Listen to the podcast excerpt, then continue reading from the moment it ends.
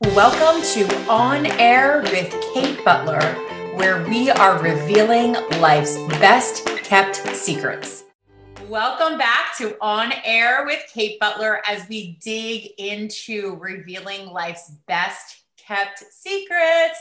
Uh, I am here today with a very, very special guest who is absolutely near and dear to my heart. I am so excited and so thrilled to be having this conversation today.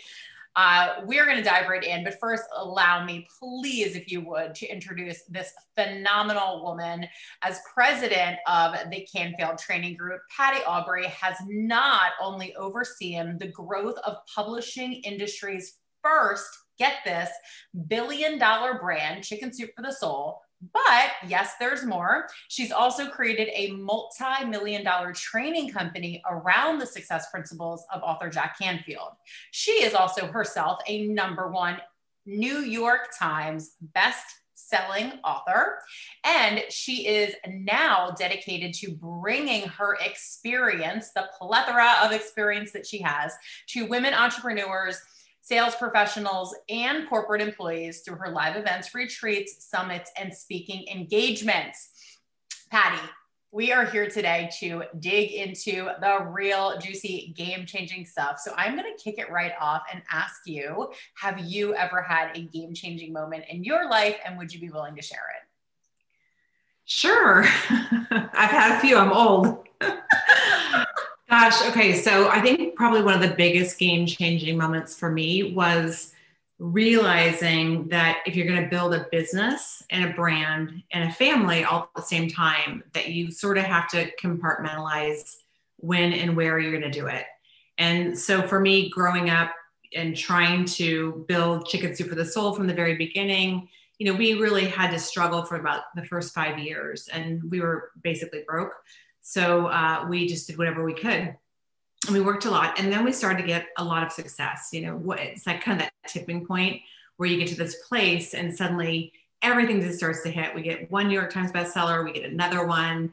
I write my first book, I write my second book, which was Chicken Soup for the Christian Soul, which went crazy. And I remember being on my publisher's private jet. And I was flying to a book signing as a number one New York Times bestselling author and I was miserable. I was on the plane feeling so crappy. I felt like I should be at home. And and I and and, and then of course, as you probably know, and so many women, when you're at home, you feel like you should be at work. But here I am on a private jet, and it doesn't get much better than that, right? if I only knew then yeah. what it was like. And and I remember thinking, oh my gosh, I'm feeling so bad. And then in that moment, I just went, wait a second you are here now. Be here now. Enjoy this moment. Give it your all. Celebrate your success. When you go home, be in that moment then for your children. But you can't be there for them now. So stop it and stop beating yourself up for what you can't. We, we can't be two things at the same time, right? We can't be in both places at once, at least not yet. Yeah. And so for me, that was like a big moment of the gift is really in the presence and where you are present in that moment to make sure that you enjoy it, that you celebrate it, and that you are fully there to experience it. Because if you don't, your life sort of passes you by. And that was a huge thing for me to say, okay, I'm here now, I'm doing this. When I get home, I'll be there and I'll do that. And that was that I wish I had learned 10 years sooner because I could have probably gotten a lot more done and been more present to my employees in my audiences as well as to my own kids when I was at home and to my husband. So that was that was probably one of my most defining moments ever. Yeah, being present, it, it's, it's just so critical to the success in, in what you are doing, right? And at that exact time, because if you're not fully there, you're not giving 100% of your attention. Therefore, how could you possibly be doing your best in any aspect, right? So, such a valuable insight there. So, chicken soup for the soul. Um, uh, I don't know if it was called that right from the beginning, um, but you said for five years you weren't successful. I'm paraphrasing here. So, what was going on during this first five years? I mean, so that's interesting, right? Like, how, why did you continue to work on it? How did you know it? Did you know it was going to work? How did you know it was going to work? Tell me about five years is a long time to be working on something that is not yielding results. Can you talk to that a little bit? Well, in the beginning, we didn't have a title for the book. We had no idea. Jack just had this idea that he'd be out speaking all over the country, and he would he always was a natural storyteller and kind of aggregating content. And his belief was stories sort of velcro your point. and so it was always about the stories. And at the end of the different you know conventions or talks that he would do, a lot of especially women would come up and say that story that you told on stage, do you have that in a book, and he kept saying, no, it's on my audio cassette tapes. That's how long ago it was. Sure, sure. Nightingale Conant, you know, was our friend. And um, and then at some point he went, oh my gosh, you know what? I, I have heard this a thousand times. I think we're supposed to put these stories in a book. And so the time we were just teaching teachers how to facilitate self-esteem in the classroom. That was our main thing. Okay. And our company was called Self-Esteem Seminars. And we taught teachers on how to use basically the success principles today in the classroom. Mm-hmm. And so that's really so this book idea was like a lot of other people what they would call today a side hustle, which at that point that word didn't really even exist. But we thought, all right, let's let's just put this book together. And so we spent, I would say from 1989 to 1992, just rewriting, rewriting, editing, editing every story five, six, seven times, putting it out to a panel, having them grade every story on a scale of one to 10 10 being the best you know, how would you do this? And we we wanted it to be tens across the board. Yeah. and so it took a lot of time to get it right at first. And as naive authors we thought okay we'll just do it and then we'll get an agent we'll get published. And and then we got an agent and our agent came back about i don't know several months later and said nobody wants to talk about this. Uh, the publishing industry said america loves blood and guts and they don't like this nicey nice stuff and there's no room for it and so he gave us the book back. And so then we thought, all right, so what do we have to do? And so we, Jack, Mark, Victor Hansen, and I sat down together and said, all right, let's just print out manuscripts. We'll give them out to everybody we know. And they said, well, there's a book show that's local. It's in LA. It used to be called Book Expo of America. Mm-hmm. And we went down there and I would print up copies and stuff them in their backpacks and they'd go out and talk to every publisher. And um, still, nobody wanted the book. We didn't know, like, oh, wait, get a book advance first. Make sure somebody even cares, you know? and so we just didn't know. But right. we did, we did know that the the stories had been so well received. We had tons of social proof, which is so important to have. So it kept us going. We knew we had something, yep. but we just didn't have any idea of what it would look like when or if it would stick. Amazing. And so so when we finally got a publisher, you know, things started to work, thank God. But the funny thing is, is that we we knew one person that had a booth at the entire expo. And this is huge back then. I mean, this is when all the bookstores were huge. There was no Amazon, nothing like that. And so everything was through a publishing house. And this guy, Peter Vegso, who owned a small recovery company, said, Hey, if you guys want to park your stuff here. I'll be like your little hub. You can stick it behind the booth, come back and get your manuscripts and go back out and, and give them out to other people. And at the end of that conference, with a whole lot of no's, um, Jack was literally walking out of the convention, and so was Peter Vegso, who owned Health Communications. And he said, Hey, Jack, you know, if you want, I'll publish your book. And Jack said, Oh, you know, we really, we really wanted a publisher that really cared about the book. And he said, Well, why don't you give me a copy? Let me read it. And so he said, All right. So he gave him one of our last manuscripts and he got to the airport and started reading through it and, you know, was crying after the third story and said, Oh my gosh, I love this book. And it turns out that he ended up publishing the book. Wow. And, um, and I didn't know that story, Kate, until about four years ago or so, we were we were recording, we were doing a documentary on Jack's life called The Soul of Success. Mm-hmm. And Peter told that story. I didn't even know that story. Wow. I thought, how ironic is it that almost always the answer is right in front of our face? Absolutely. But we are so busy being busy, we don't notice. Yes. And so here was this guy who's like just doing a good thing. And, you know, I don't know, a billion dollars later, it was like the best thing he ever did. I have no idea. Um, but that's kind of how it all started. And it was a very small publishing house, which a lot of people would think is a bad thing. But it was such a blessing because we had so much editorial rights. We had, we got to have a ton of input. We were speaking to the owner of the entire company. He yeah. did everything from editorial to publishing to distribution to, I mean, printing the whole nine yards. It was from soup to nuts, basically, is what I say. And so it turned out to be the best deal ever. Yeah. And um, it turned out to be an 18 year relationship that, um, you know, to this day, we're still very, very dear friends. So I'm really grateful that he was the one who decided to choose us. It's kind of probably in the cards, you know, the universe probably knew before we did. Absolutely. Oh, I believe that 100%. Um, and that's something that you do really well, Patty, is that you you are able to help people see what is actually right in front of them. And for some people have been in front of them the entire time, right?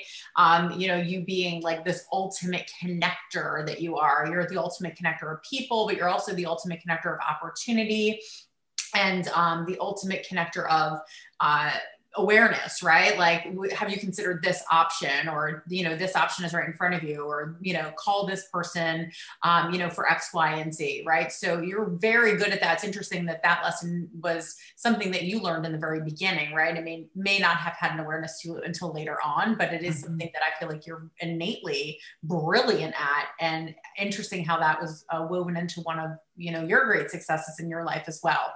Um, so what is the best kept secret that you have learned in your life? Maybe not business related but maybe it is.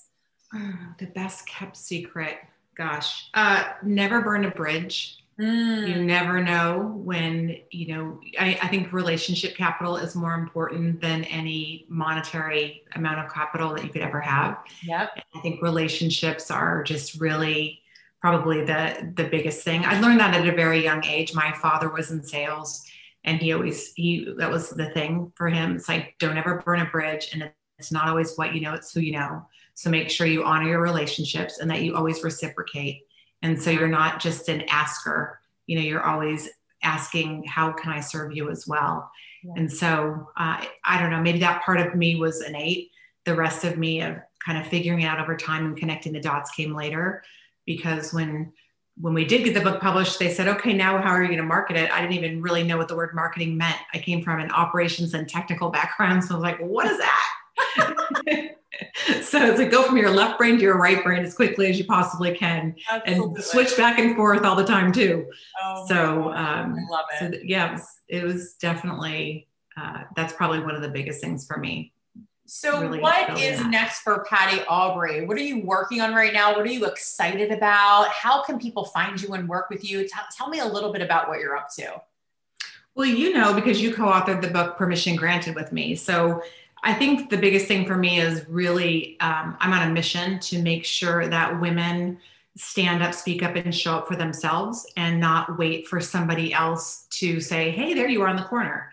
You know, I was really good at sort of being the Wizard of Oz behind the curtain, and I was managing this multi, you know, million dollar, if not billion dollar at one time organization, but always sort of gave the credit away to Jack Canfield and Mark Johansson because they were the people on that stage.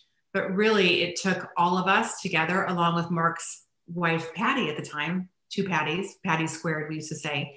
and we really sat down together and built this business out.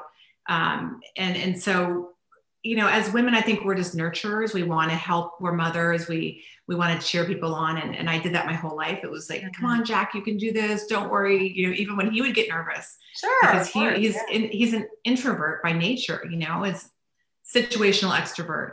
And so to go from cheering him on to then realizing I had to cheer myself on. Yeah. And what how important that role was to be that cheerleader. And so, how could I then be a cheerleader for more people, especially for women? Because I needed it and I didn't really have it, but I didn't ask for it. And I sort of assumed that maybe the roles would reverse and Jack and Mark would cheerlead me, but they were busy kind of cheerleading the world. And so, if it was meant to be, it was kind of up to me. Yeah. And so, I just, I'm really passionate about watching women step into their power and really get how much of an impact they can make in the world if they own their voice, if they bust through those limiting beliefs of, I didn't go to that school, that person's smarter, why should I get this? Why, you know, do I deserve that? And am I being selfish? And is this narcissistic? And all the things that we come up against whenever we get to a new place of what's next? Mm. And so a lot of it, you know, of course you have to have skills, but there so much of it is mindset.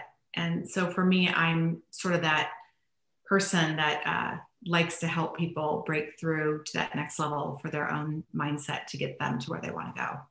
And and it, this is something you're so brilliant at. And so, where does this come from? Where does this idea of, um, you know, literally breaking through, uh, blasting through, conquering through limiting beliefs, right? Believing that, you know, regardless of what obstacles are in your way like it's it's you know there you absolutely are going to go out and do it right? Like you can create anything that you want or you know these enormous visions you know as i would describe them that you have right for yourself for for other people for your clients. Where does this come from within you that you are just such a visionary and you know truly see possibility uh, where most people cannot well, I, I guess I would say that probably as even a small child, I was sort of like that. I was always daydreaming in class and getting in trouble for it. I'm like, I used to get in trouble for daydreaming, and now I get paid for it. So, you know, and, and I and I had a lot of learning disabilities. So I struggled in school. I wasn't a great student. Um, I didn't go to the number one college, you know, so I I I knew that I wasn't the smartest kid in the class, but I also would bring all the kids over after school and say, "Hey, my mom's going to make grilled cheese and you know chips or whatever. Come on over. We'll talk about the homework." Because I had no idea what the homework was because I probably wasn't listening or I just didn't hear it. and so I'd assemble all these really bright kids and I'd bring them over, and then I'd have them regurgitate to me again what the homework was. And so I was sort of running these mini mastermind groups probably in third grade and just yep. didn't know what they were. Yeah. So sort of my ability is to bring people together to to really talk it out and um, and to see what's possible. And, and I think also just I was always very curious and I I really can see genius in people and so often we can't see in ourselves what others see in us. And sure. I just think it's fun. So if you say I have a problem, I'm like, what's your problem? There's always an opportunity here, you know? There's always a possibility and a problem. And so I don't know, growing up in the oldest girl in the family and always having to be the problem solver with two younger sisters and a completely ADD brother, I have no idea where it started.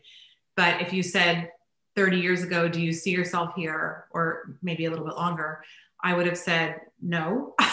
no way. What are you crazy? I said to my father at one point, I was in high school, and he said, You need to take typing. Said, There's no way I'm taking typing. I'll have a secretary to do my typing. He's he was like adamant that I took typing. Thank God I took typing. Because I ended up typing several hundred books over my lifetime, you know. Um, so you just never know. But I I was just not one to um, really, I wasn't a rule follower. I needed to be in my own space. I wasn't going to work well in a consistent environment. I felt bad about that all the time. I should be like everybody else. And over the years, I just figured out how to sort of monetize my crazy and help other people create, you know, their futures by doing so. So, what was the best investment you have made in yourself um, over your like career development? Gosh, uh, the best, I, I think just in education and learning, not school education, but really investing in doing this work. You know, I joke a lot when I feel like I'm not in alignment, and I, I tell people all the time, I've told you, you know, my podcast will be take my advice, I'm not using it because right. I'm not always using it. But I think that immersing myself in the foundation of the success principles that Jack's taught for the last 40 something or 50 years, yes. and me having been in that environment for the last 31 years, allowed me to start to take responsibility for my life, start to look at clarifying my vision, mm-hmm. looking at what did I want, not to not looking at what did somebody else want for me, but what did I want for me? And then how to ask for what I needed to get to where I wanted to go. And so by having to do the work, not just read about it in a book, but actually execute it. Mm-hmm. And that happened a lot with chicken soup when we started to market it. I mean, I had to ask, ask, ask. I mean, I was out there selling and hawking books at flea markets and nail salons and all over the place. So I had to get past that shyness or that judgment of what people would think about me because there was a lot of it. I mean, most of my friends had lost my mind they all had corporate jobs. I'm like, you're nuts, you know. Um, but I think by following just my inner guidance, really, my intuitive side of myself, Um, it wasn't the job that was going to make me the most money when I said yes by any means, but it just felt like the right thing to do. And it was. I mean, I've learned hundreds of years of lessons in three decades. And and I joked with my father when I said, I'm going to work for this guy that's in self help. And he was like! You know, and I was like, well, damn, the guy went to Harvard. Maybe I'll get a Harvard education for free. And I did on lots of levels. So, um, you know, and here I am today and on a mission to give other women permission to do whatever it is, whether it's stay at home or build a business or figure out what their strategy needs to be, where their weaknesses are, where their weaknesses are, where their strengths are, and and focus on your strengths because everybody has weaknesses. It's more about putting the puzzle together with the right team and having a really clear vision and then being able to enroll people in that vision. And then the rest is pretty easy and scalable because you're doing what you're put on the planet to do, you know, and that's Absolutely. that's what kept me going really mm. was just having that and watching people's lives change, you know, and that's that's the most amazing thing that anybody can ever do, I think, is to be part of somebody's else being part of someone else's life becoming better. Yes, that is so beautifully said. And so, if I am someone who says, Yes, I'm sub- subscribing to that, yes, I need to be a part of that world, they can work with you in what capacities right now? You mentioned permission granted as a book, but I understand this is also a program, right? So, mm-hmm. they can um, uh, go to pattyaubrey.com. They can look up permission granted the program. They can also work with you one on one, I believe. Is that right? Are you currently taking on new clients?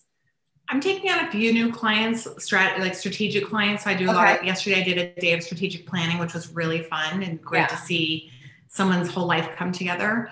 Uh, I do a lot of mastermind groups. So if women are looking for other women, looking for that tribe, Great. it's a great place to come. But if you just go to pattyaubrey.com, it shows you all the different ways that you can work with me. Amazing. And all you have to do is say, contact me and put in your name and your email and me or one of my team members will contact you and figure out exactly what you need. And the cool thing is, lots of times it may not be me, but if it's not me, I'll know who it is. And yes. that's the other fun piece of this puzzle is having access to the Transformational Leadership Council and all of these other people that are in our world of self help, whether it's you for publishing or Marcy Shimoff for helping with miracles or Lisa Nichols of really honing your speaking skills or whatever it might be.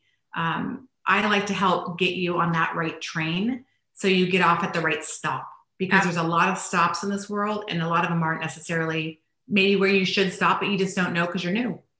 Absolutely. And something else you said in here was like when you get to that, the um, next well, to the point where it's the next in your life, right? Or that next step, right? So there's going to be a lot of those in our life as we continue to mm-hmm. evolve and get levels of success, right? Looking at what's next in our life doesn't mean that anything was wrong or bad or that we ended up in, in a place that wasn't where we were supposed to be. It's actually exactly where we're supposed to be. And we're always going to be at a point where it, when we're growing on this journey, we're like, okay, now we're ready to get to that next level, right? And then we're going to go through it all again the growth, right? And the weaknesses and the successes and the pains and the wins and all of that, right? Through each level of growth. And then you're going to get to a point where you say, what's next yet again, right?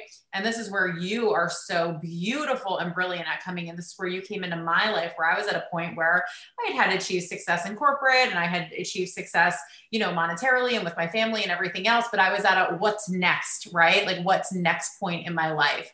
Um, and that was just so beautiful how not only you could come up with this vision, right? Um, but also here's people that can help you. Here's how I can help you, right? Like you said, um, adding that. Uh, nurturing that relationship, adding that value, right? Um, and if it's not you, who else can it be? Um, you just have such a beautiful way of doing this. So any person out there, any woman out there, I know Patty is just the biggest cheerleader of women looking to really stand in their power, um, speak their voice, live their mission in life. If you're looking for the number one cheerleader on the face of the planet, um, this brilliant, beautiful connector and this beautiful, brilliant business mind, definitely check out pattyaubrey.com. She is a game changer on herself. She is a life changer. She's not in your world, you are going to want to get her in your world. So I want to thank everyone so much for listening today. This has been a really special episode for me because